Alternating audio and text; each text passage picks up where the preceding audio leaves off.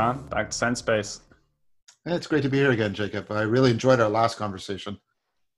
It's a real pleasure, John. Um, yeah, it's great to have a, a scholar and a friend of wisdom seekers such as yourself back. Um, and I really enjoyed that conversation. A lot of people reached out to me afterwards, um, seemed to resonate with it. Uh, I ended up having a conversation with your Discord community. Yeah, um, yeah, yeah. And, you know, a friend, a friend who I just had on SenseSpace, Joseph Pickens, um, who, who, you might not know yet, but uh, he reached out to me after the conversation as well. And we oh. really clicked on our backgrounds in a meaningfully synchronous way. So, well, that's good news. I'm glad that our conversation afforded you so many good connections. That's great to hear.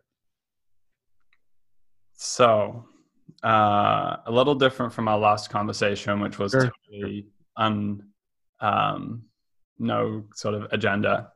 Right, right, um, right. There's a couple of things I talked about when I reached out to you. One of which was to kind of build on our last conversation where we explore sure.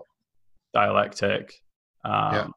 and sort of building on your work. I've been exploring a lot about the dialectical nature of of being of reality. Right.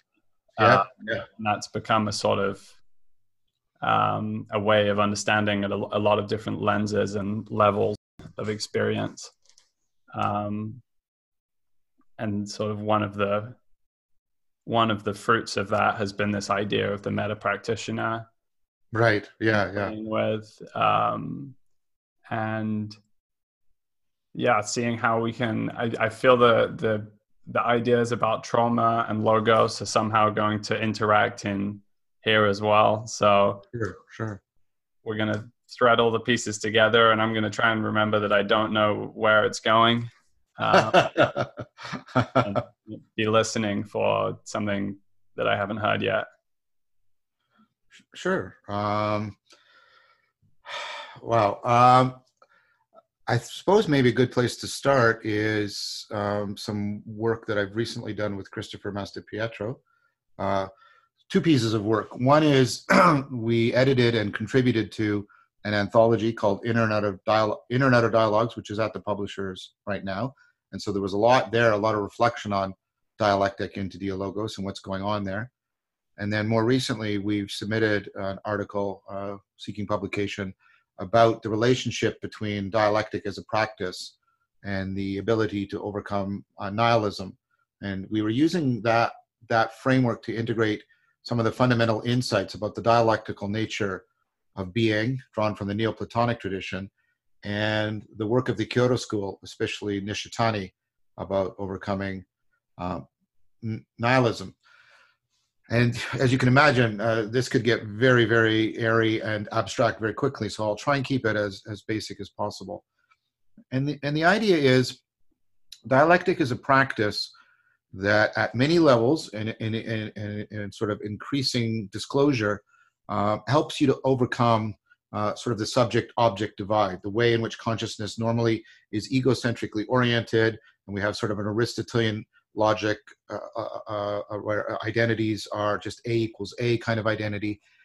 And that's our sort of normal everyday cognition. And, and what Nishitani argued um, is that as long as we're within that framework, two things are bound to happen together. Um, we're bound to eventually hit nihilism because we're going to find ourselves thrown towards a kind of absolute skepticism or solipsism. Um, but we won't. It won't throw us hard enough. It won't throw us clear from it because we'll still stay entrenched within that sort of cultural cognitive grammar. And what Nishitani proposed is we need to know how to doubt so deeply that we can actually doubt the cognitive cultural grammar that throws us into nihilism. That that egocentric subject object, uh, you know, uh, Aristotelian logic uh, state of mind, uh, sort of a monoculture, a monologue of cognition. And what Chris and I were arguing is that the practice of genuine dialectic um, in the Socratic form, because it gets you to confront aporia, to, to put it to put it sort of a little bit of a slogan, the way you get into the great doubt is by uh, is by really opening up Socratic wonder, and Socratic wonder in the practice of dialectic and when it becomes dialogos when it takes on a life of its own and you both people get drawn beyond themselves. They get drawn into a process uh, that's outside their own individual uh, egocentric per- perspectives. They're open to identifying with someone and a view other than themselves and then internalizing it and then going through a process of self-transcendence in which they other from themselves and then re-identify. So they're breaking standard aristotelian logic.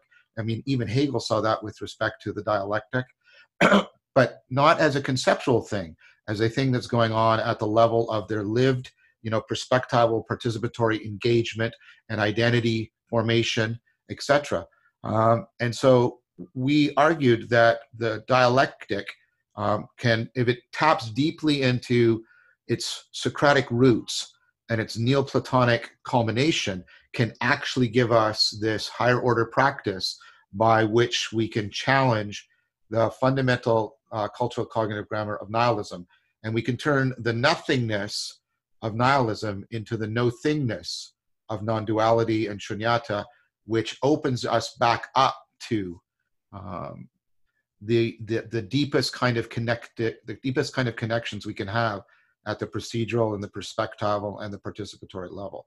So the argument is that we have the potential uh, by doing something which, right? Because the Kyoto School was already trying to bridge East and West, right? Uh, mm-hmm. we have the potential for creating a, through this very uh, cross-cultural, uh, pra- uh, this cross-cultural theoretical integration, an understanding of the process, uh, the practice of dialectic into dialogos that would help us give people a genuine reason and uh, to have hope that they have a response to nihilism that actually takes in practice, that takes in the pro that is going to be found within the process of them meeting other people, going through development, um, internalizing other perspectives, exacting our fundamental cognitive and developmental machinery. So we think that it's plausible that um, dialectic into dialogos is going to be um, not not our particular version, but the family of these practices that are emerging so prevalently uh, right now in the West. Um, I think they, they can be put into, uh, sorry for the pun, into dialogue with both our own Socratic Neoplatonic roots and with the cross cultural uh, work done by the Kyoto School to give us a deep response to the ongoing trauma that we experience and label as nihilism. So it takes nihilism. I mean, this is going to piss the nihilists off. It takes nihilism even more. It's going to piss off the nihilists it, because what we do is, we're, and what Nishitani argues, and this is how he argues against Nietzsche and others, is the nihilists don't take the nothingness far enough. They don't take the nothingness far enough. They don't have the machinery that literally encourages us enwraps us in wonder um, mm. so that we can re-realize do it like a fundamental aspect shift. We can re-realize the nothingness as the no thingness that you know was at the center uh, you can see sort of at the center of zen and therefore at the center in many ways of taoism and buddhism. So that's the argument. That's what we've been currently working on. Awesome. Um, that was a lot there. And yeah. Sorry. no, absolutely. Um, part of what I'm uh, realizing and exploring this this idea of a meta practitioner and kind of mm-hmm. drawing on some of the conversations you've had around you know what might be a kind of shamanic um, sort of polymath type role to respond yeah. to the contemporary uh, meaning crisis, which yeah. you've kind of, for people who don't know, you have been the sort of main articulator and mm-hmm. sort of expanding on the depth and history of why uh, the crisis of meaning today is is quite deep um, yeah. and unique. Um, so part of that is sort of coming into uh, coming to try and sort of translate and put what you're telling me into dialogue with all yeah. of the other conversations that I'm having. Totally. Um, and part of that move that I sort of realized over the last few months was um, that I was sort of speaking to uh, teachers, sages, people that I was really drawn to speak to, but I wasn't really um, engaging horizontally as much. Mm, so mm. the move that I've recently been exploring is just sort of putting myself out there into certain like communities just for practicing this excellent. this sort of dialectic um, with people. And what you come up against very quickly when you're doing that is nobody knows what the fuck dialectic means. Yeah um, yeah, yeah. and yeah. Don't, they don't have a relationship with um, Socrates, and I don't have a huge relationship with Socrates except through Yeah. your Yeah. work. So that's something we've lost in the West, right? We used Mm. to. We used to have a very extensive uh, relationship. Um, yeah, the, the it's a funny thing though. You're right, uh, totally, Jacob. You meet and you try to, you know, and that's why we're doing all this work. If, if if what you described wasn't the case, there would be no need for the work, right? But the thing is, once the thing like we and Chris and I wrote about this, there's this weird other thing. This phenomenological thing is once people get into it, like with it, and and and they, and they learn how to start doing it, and they right, and they start, they'll say things like, oh, they they act like I always like they'll there's this weird anamnesis, right? Oh, I, you know, that, yes, I, I always knew that this is what I was always looking for. They they act like, and I don't mean they act as if they're seeming. There's no pretense involved. They're authentically saying, right, right, right. This has always been here in some sense, but I didn't really know. And so we tried. What we tried to do is try to articulate people. You know, well, where does dialectic come from in relationship to everyday conversation?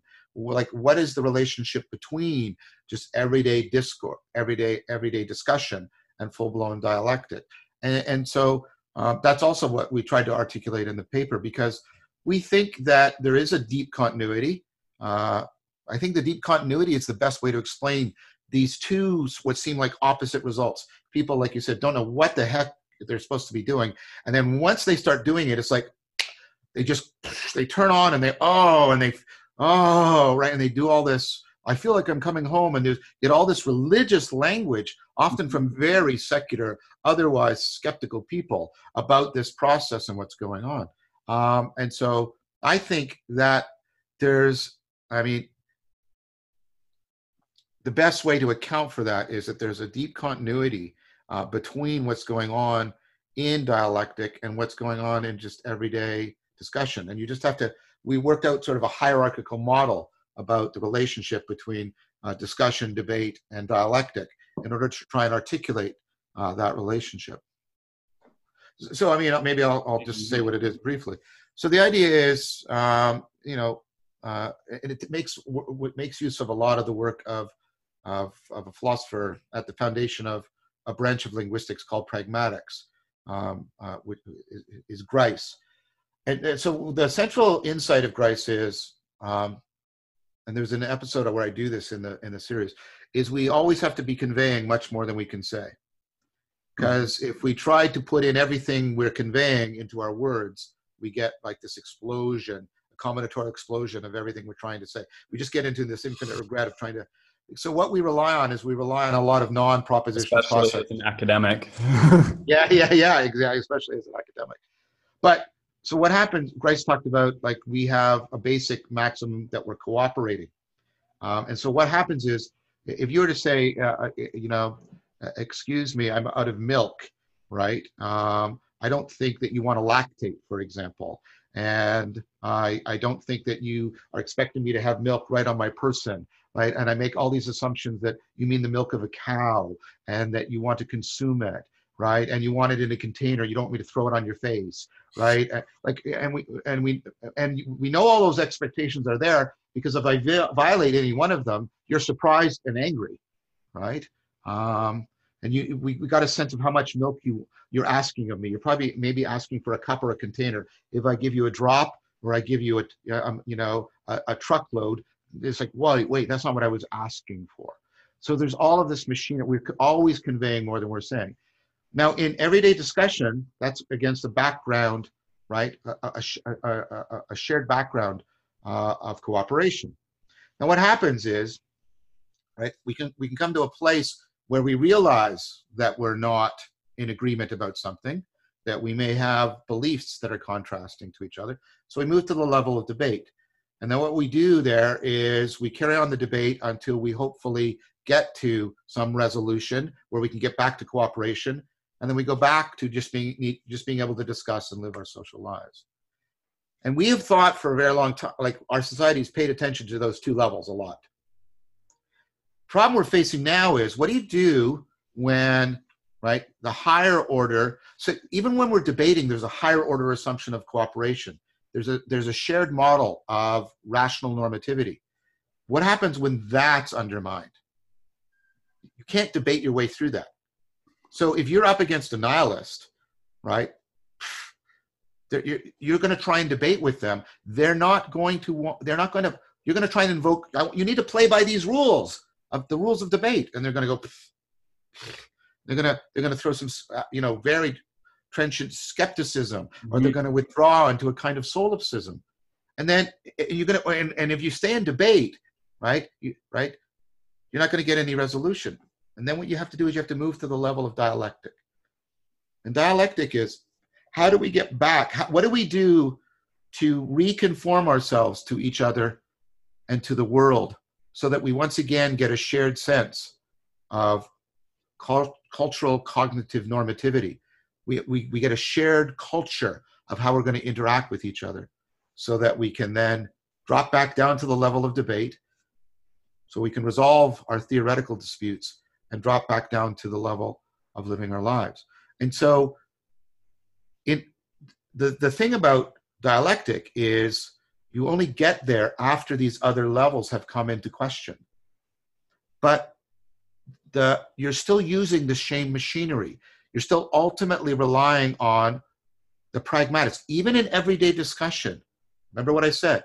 Most of what how I'm giving meaning to you is in terms of what I'm conveying, not what I'm saying. And as you go up the level, it goes more and more into that. When you get to the level of dialectic, it's it's purely pragmatic. You're just trying to convey to each other so that you get back into communing with each other so that the communication needed for debate is possible so that debate can be resolved and put us back into everyday discussion and so when you're engaging in dialectic although you're using propositions the pragmatics is way more important than the propositions the propositions are basically vehicles by which we try to become aware of how we are trying to convey and and co create a new kind of shared intelligibility so that we can come together and we can actually effectively debate each other instead of in an adversarial pro, pro, process. It's very much like, um, you know, many people have said what's going on, what's going wrong, or the difficulties facing the United States right now is debate has died because both parties have lost a shared overarching commitment to America and to democracy. They're they they right. They don't have the shared normativity anymore. They they're not moving in the same cultural space at all, and and the debate mechanism doesn't work for resolving that. It just gridlocks. And what people are looking for in Cohately mostly is how do we get back to so to the place where we share something, we share the space in which we are willing to debate again in a fruitful and functional fashion rather than gridlocking so that we can solve those problems so that we can get back down to just talking to each other and living our lives again. So that's the basic argument in a nutshell.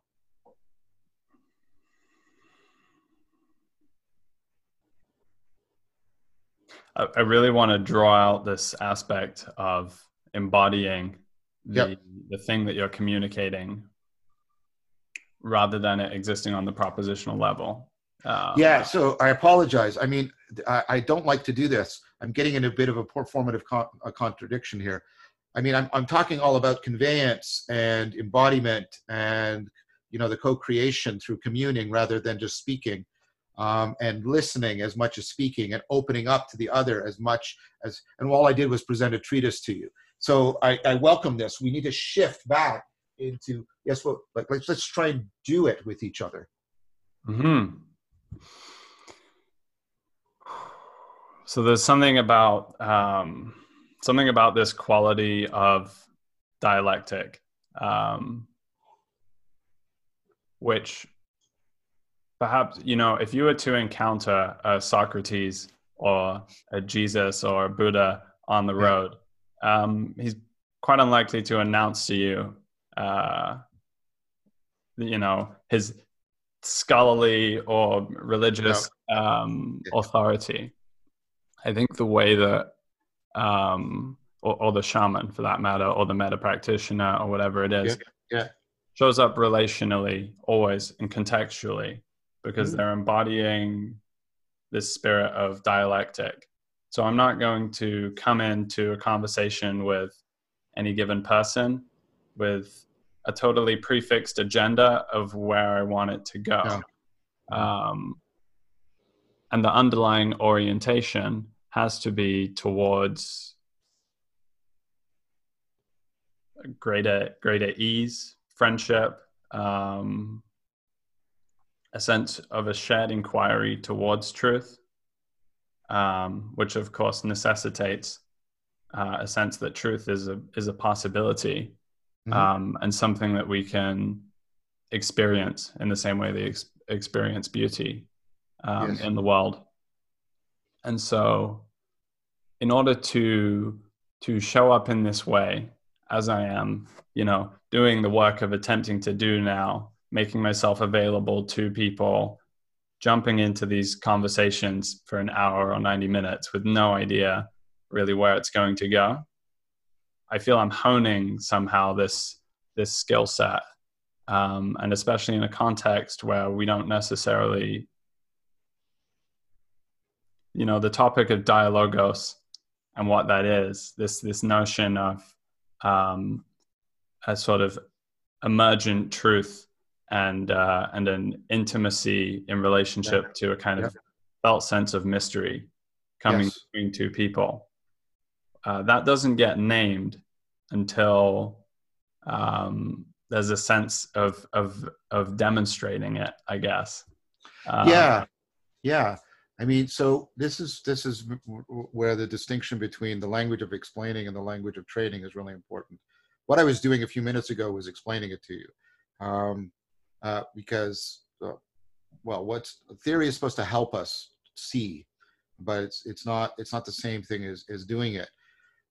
Yeah, I mean, when you're entering into this process, uh, what, what, I mean, typically what you do is you do practices just to get a flowing intimacy going, and you and you shift people out of there's it's a sequence of practices you do. You basically try to get people into a collective flow state where uh, they are flowing with each other. There's the back and forth between them, but you also try to get them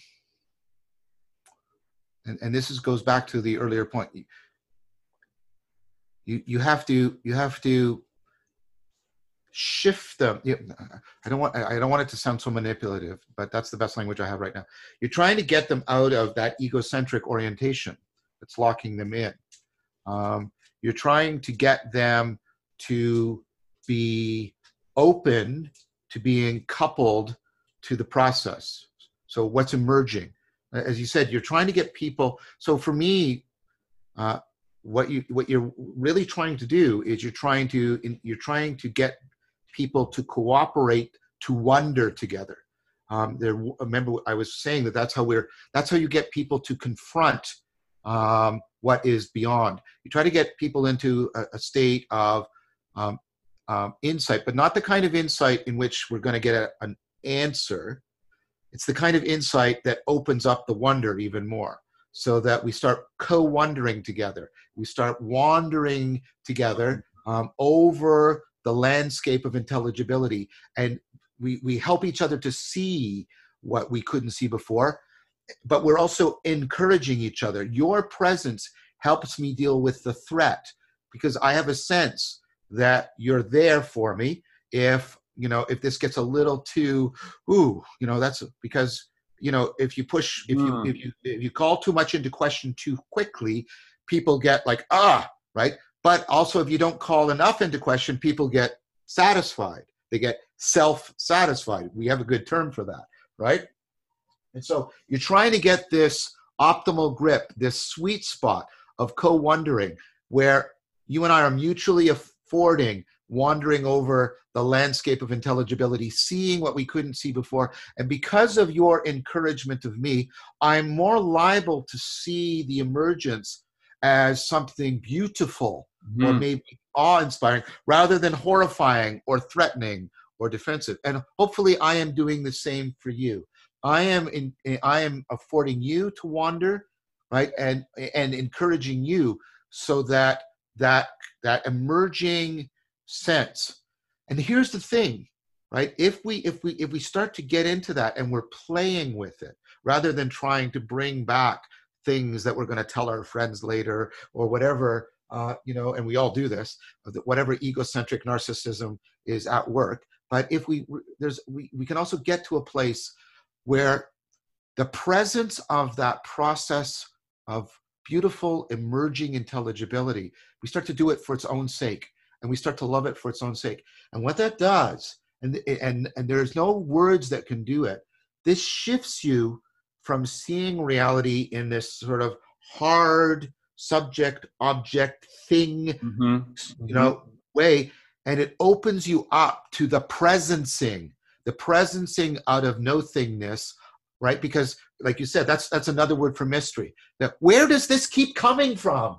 Where does all this? Where does all this moreness and deter? Like where does all this intelligibility keep coming from? And it seems to have this life of its own that's beyond you and me. And if we can get to that place where we can sense that and find it awe-inspiring and beautiful rather than terrifying and threatening, we can come to internalize it, identify it with it, and then we're outside of the very framework that traps us into that kind of adversarial uh, position. And so now when I want to talk talk to you, that's what I mean. I want to shift into this is the this is what you want to do to get into the practice. There's a big difference between this is what you do to understand what it might mean as a cognitive scientist, right? And how it might be relevant to nihilism. But how do we do it? Well, that's what we do, right? And so I have to I have to sensitize myself to the superlative. Because if I if I if, if I experience the loss of all of this structure just as the collapse of being, I will experience this process as privation, as Mhm. loss, as nihilism, right? Um, uh, uh, Porf- yeah, Porphyry calls it uh, the collapse of being, right? But if I can sensitize it, sensitize myself to the very same process as superlative, as going beyond being and pointing me to that from which being constantly emerges, then the nothingness, I can experience it. We can experience it together, which makes it even more real, right? I can experience that as no thingness. I can experience that as the permanent, real possibility of a sh- new shared culture and cognition that allows us to recommune together.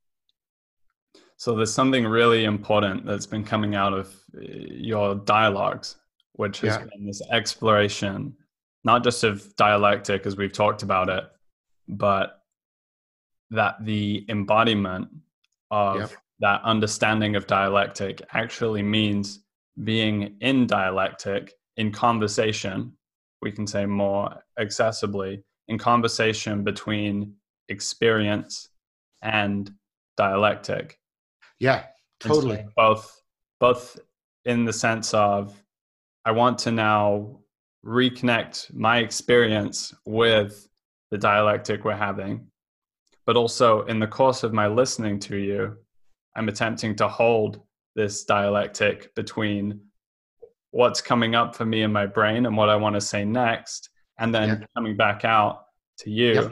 Yep. And yep. to not within the first few moments have figured out what I want to say and now be in a state of waiting for you to finish Yeah. yeah. can say it.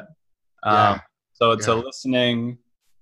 It's it, there's almost a total entanglement of listening and dialectic because in order to be embodying it, we're listening constantly Yeah, Yeah. Keep going. um, to this dialectic occurring both within ourselves um, and then you know part of my sort of playful expansion on this in the last few weeks has been to consider how we are uh, how this kind of maps onto all of the most important aspects of our lives um, for example our most meaningful relationships can be considered a dialectic or a conversation that occurs over a long period of time yeah. Yeah. between you and your partner, um, the parent and the child. Um, the the relationship that you have and that I've recently discovered since uh, I uh, well I actually moved to Berlin since we last spoke. I was in Athens. Right. Uh, I followed my intuition to Right. visit a, a woman in Berlin that I've been talking with, and now um, thankfully in a lovely relationship with. So- Congratulations. Thank you. Yes, it's the it's a happy happy occurrence of this year, um, and somehow um, you know somehow faith affirming in reality. I guess that I should create this. Uh, you know, we'd met a year before, but she actually got in touch with me when I produced the first episode of SenseSpace and put it up. Oh, wow. Wow. So, and what was really interesting, I've been in this men's group uh, that I connected through Rebel Wisdom, um, talking about uh, men's experience and trauma, but really in a way that doesn't sort of focus on trauma in isolation, but actually uh, is a kind of opening up of possibility space Right. Right. Right. really awesome. Um, and uh, Andre Andre Pellegrini, who runs it, who's really brilliant, um, he reflected to me like SenseSpace. That kind of sounds like the opposite of trauma. Um, Oh, good. and so That's I was, you know, I, I think I spoke to you about this the first time we met, but I really got into dialectic. I got into uh, engaging outwardly with the world more with this out of being in the meaning crisis Yep. um, at the deepest, most embodied level possible. Um, and so here we are. Can I ask you a question then? Hmm. Because there, there, this, right? Th- this. Well, there's several questions I want to ask. Well, let's ask the first one. Th- this, because I think there's a part of this that's really important, um, and uh, it was lacking in what I what I've previously said, and I, and I think, and it really points to the nexus of embodiment. Because you t- you talked about sort of, if you'll allow me to use some directional metaphors, you talked about sort of the internal up and down between sort of the conceptual and and the and the perceptual if you'll right you're you're moving Mm. back and forth between right um you know what how you're thinking and then how you're actually coupling to the world so there's this but you said that's sort of a vertical dimension right Uh, you're right and and, and then you talked about the horizontal of between us. And and then i think you said something really really important. Keeping those two right in sync with each other. So they stay in touch with each other. So you've sort of optimally balanced between them. That to me that to me that that's that's the crucial that's the crucial thing. That that's that's the point of you know uh, uh, of you know the most authentic embodiment and engagement and enactment. So what does it sorry i don't mean to sound therapeutic but what does it feel like when those are in sync? Because you brought it up and what does it feel like when they're out of sync? Hmm how, how, how are you how are you feeling your way through that? And of course i don't mean just tingly feelings in your body. I mean as much your conceptual awareness your Mhm. preemptive awareness right? Your enactive awareness your perceptual awareness. what does it feel like when they're in sync? And what does it feel like when they're out of sync okay, this is hopefully going to come out nicely. um, somehow connect with the Christianity thing that we were riffing that's, on before. That's, that's fine. That's fine. Um,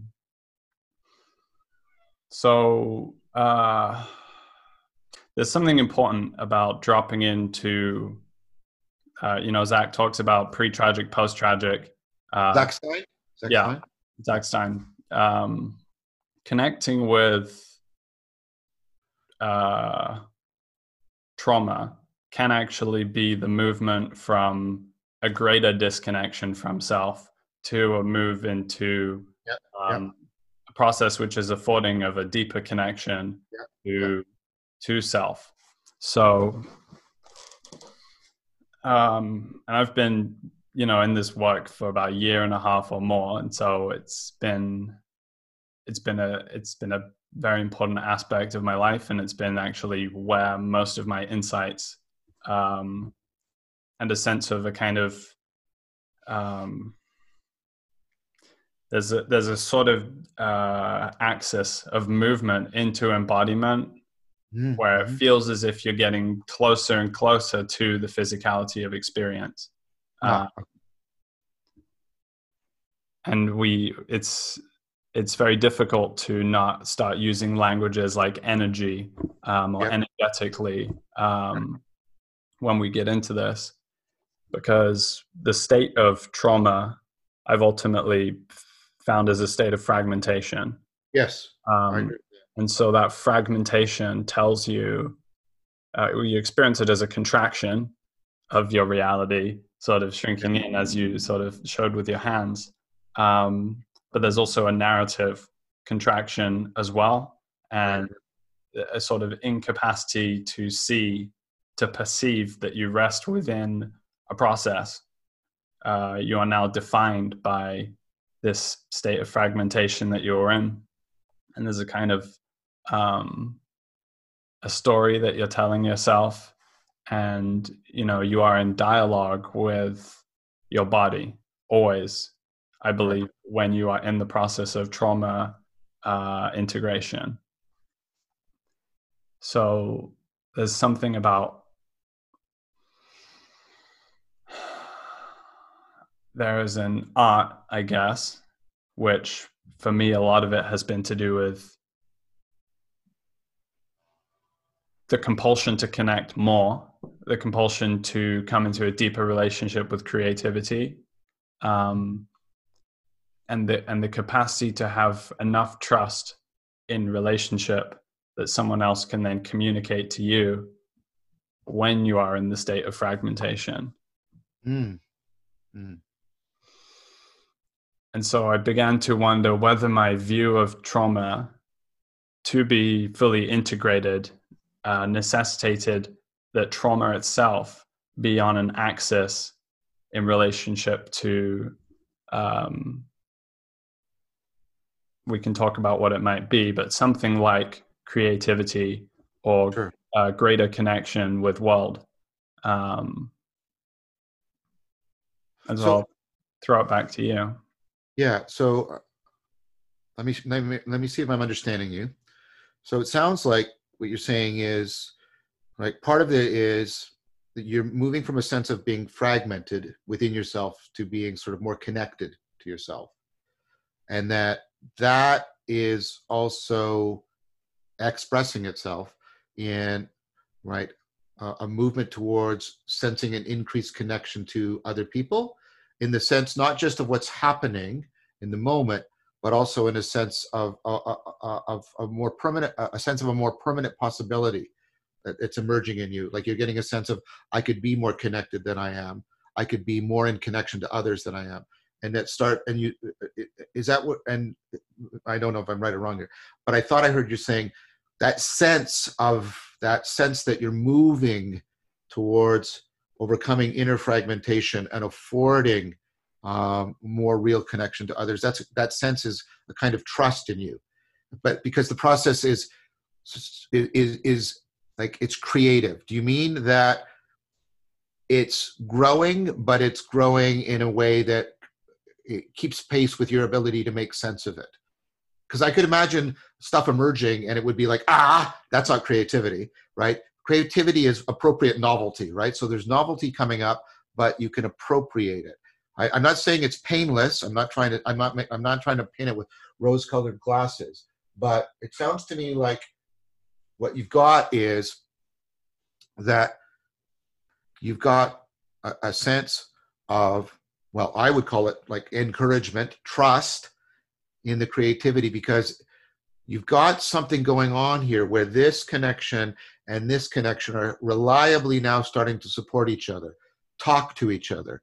And it keeps making, it keeps introduce, it keeps taking you a step further out of the cave, uh, but it keeps helping you adjust your eyes to the new, the new things you're seeing. Is that, am I, am I overreading it? Am I underreading it? Am I misreading what you're saying?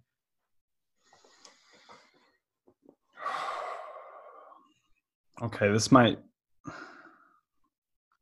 might go in an unexpected direction, but I have a sense that uh, in the process of coming into confrontation or awakening to, or you know, we can consider that uh, you know part of part of what awakened in me when my uh, dropping into deep experiences and trauma opened me up to the world was a deeper relationship with nature.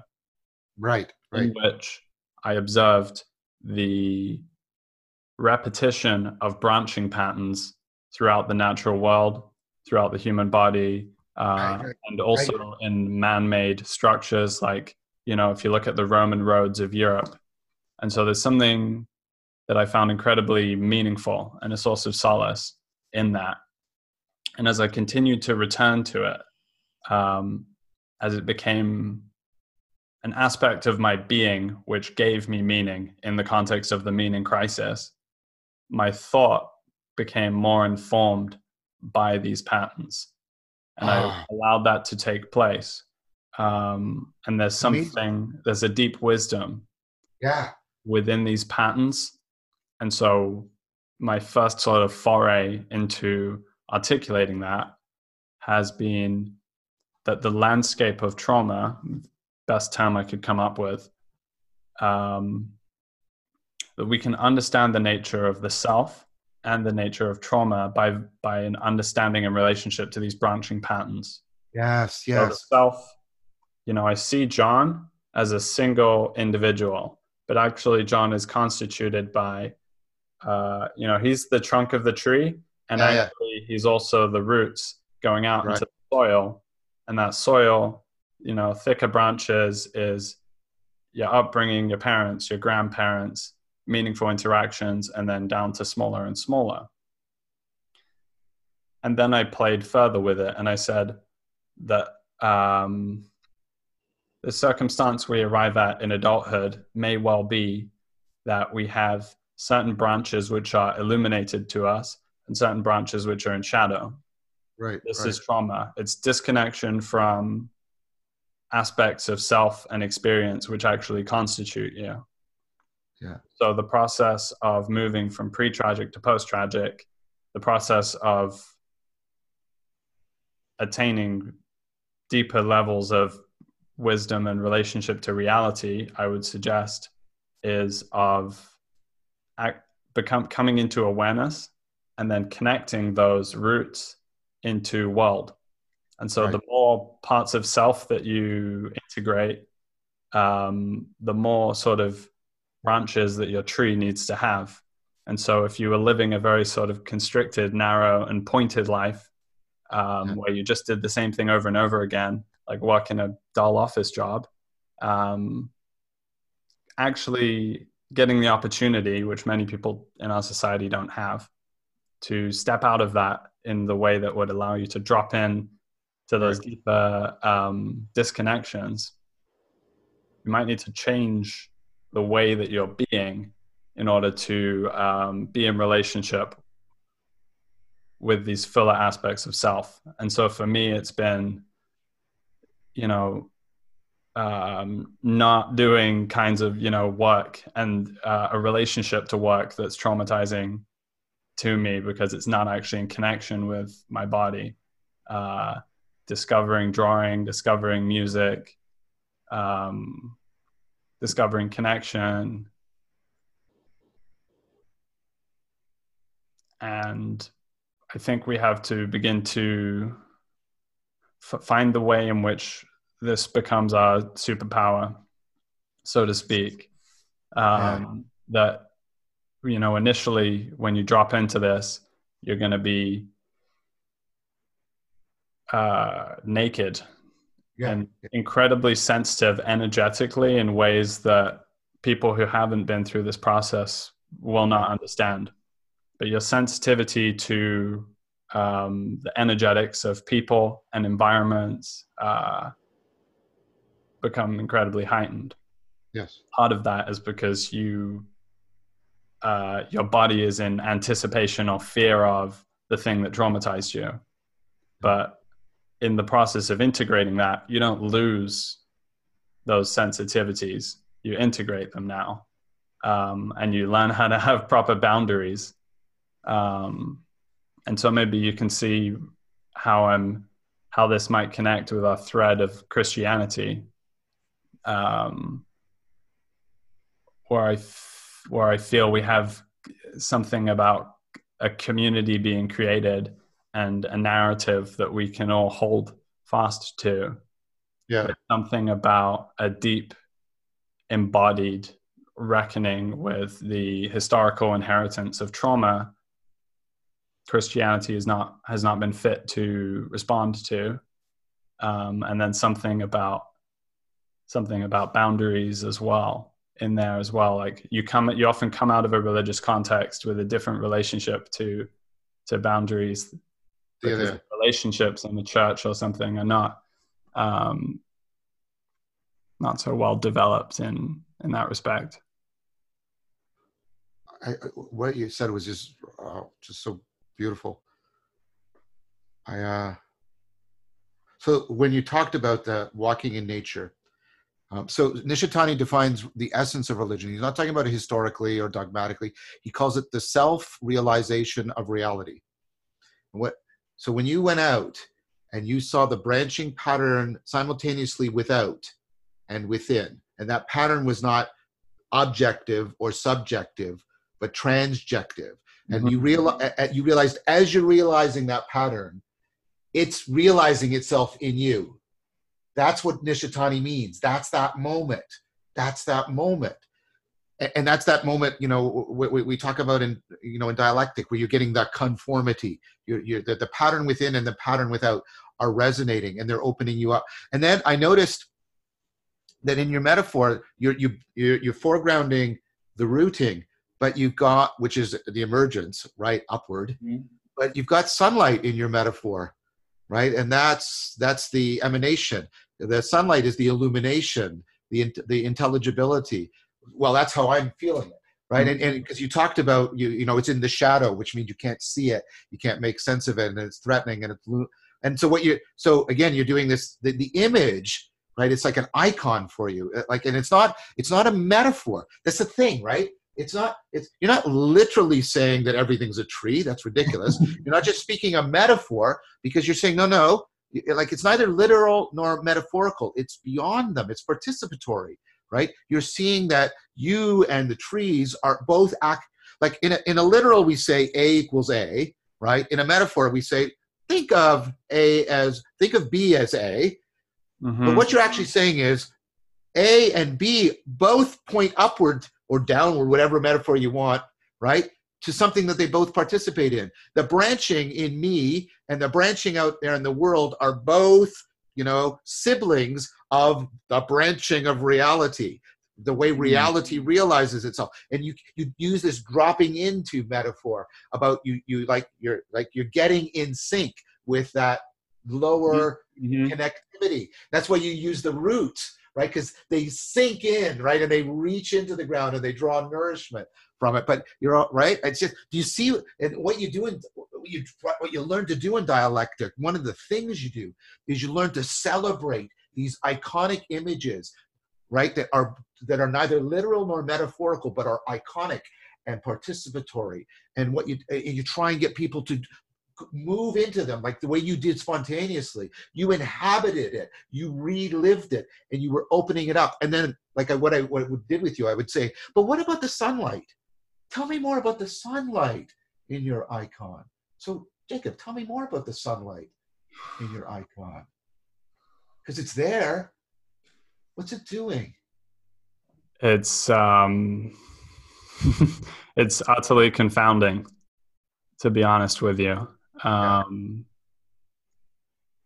it's well, it starts out with the relief of of being in in safety, ultimately right. in relationship, uh, and then from there, uh, there's a certain uh, sort of letting go that can then be a fully participating. Right. Um, and what I wanted to to sort of riff to throw on that because we talk so much about logos and how with this dialectic we're eventually reaching um, a dialogos. Uh, yeah. I believe that nature, or in particular these branching patterns, and what they um, what they convey to us, is kind of the logos of nature, but perhaps not just nature, um, reality itself. Right. And so we we don't just look at um, we don't just take this branching pattern to the self and to the past. We take it out into the world as well, and we say to individuals with these branching patterns, why is it that traumatized people continually find the person that corresponds with their trauma. Right. Why does right. someone who has um, a fear of being attacked or something, I've seen this many times, particularly with women, continually attract the predator who yeah. somehow is energetically detecting this. The dark side of this is that um, there's a certain inevitability in our trauma that we're not conscious of finding its partner. But the beauty of it is to understand that somehow, as we move through each relationship um, and play these things out, that the the logos of the trauma itself is to come to be resolved through relationship. so, um, is, is the light then the the understanding that's available from the logos? Like just try to feel the light. Like in your metaphor you you you looked up you did this right? You did this and you opened your hands like a branching tree and you opened your eyes. What are you looking up to i'm looking at the stars john yeah i'm going out at night and i'm finding the spots where the the street lights don't block out the sky and i'm looking up at the stars and then i'm coming what does that convey to you? What does that what does that convey to you when you're looking at the stars? Like how do you become different than you normally are when you're looking at the stars? Uh, it's bliss. it's a kind of bliss and it's uh you know it's sort of emanating out of your you can feel it on your whole exterior.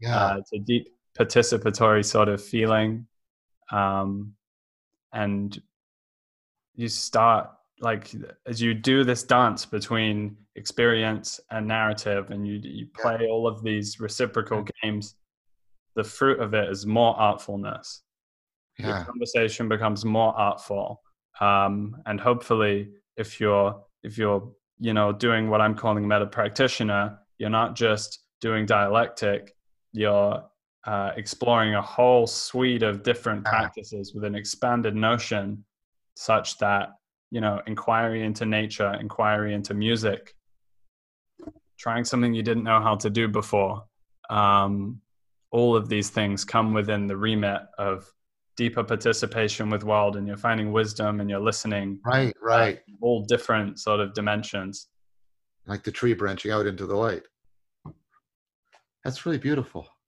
that's really beautiful. How do you feel sort of connecting those two images together, those two icons, looking at the star and being the tree?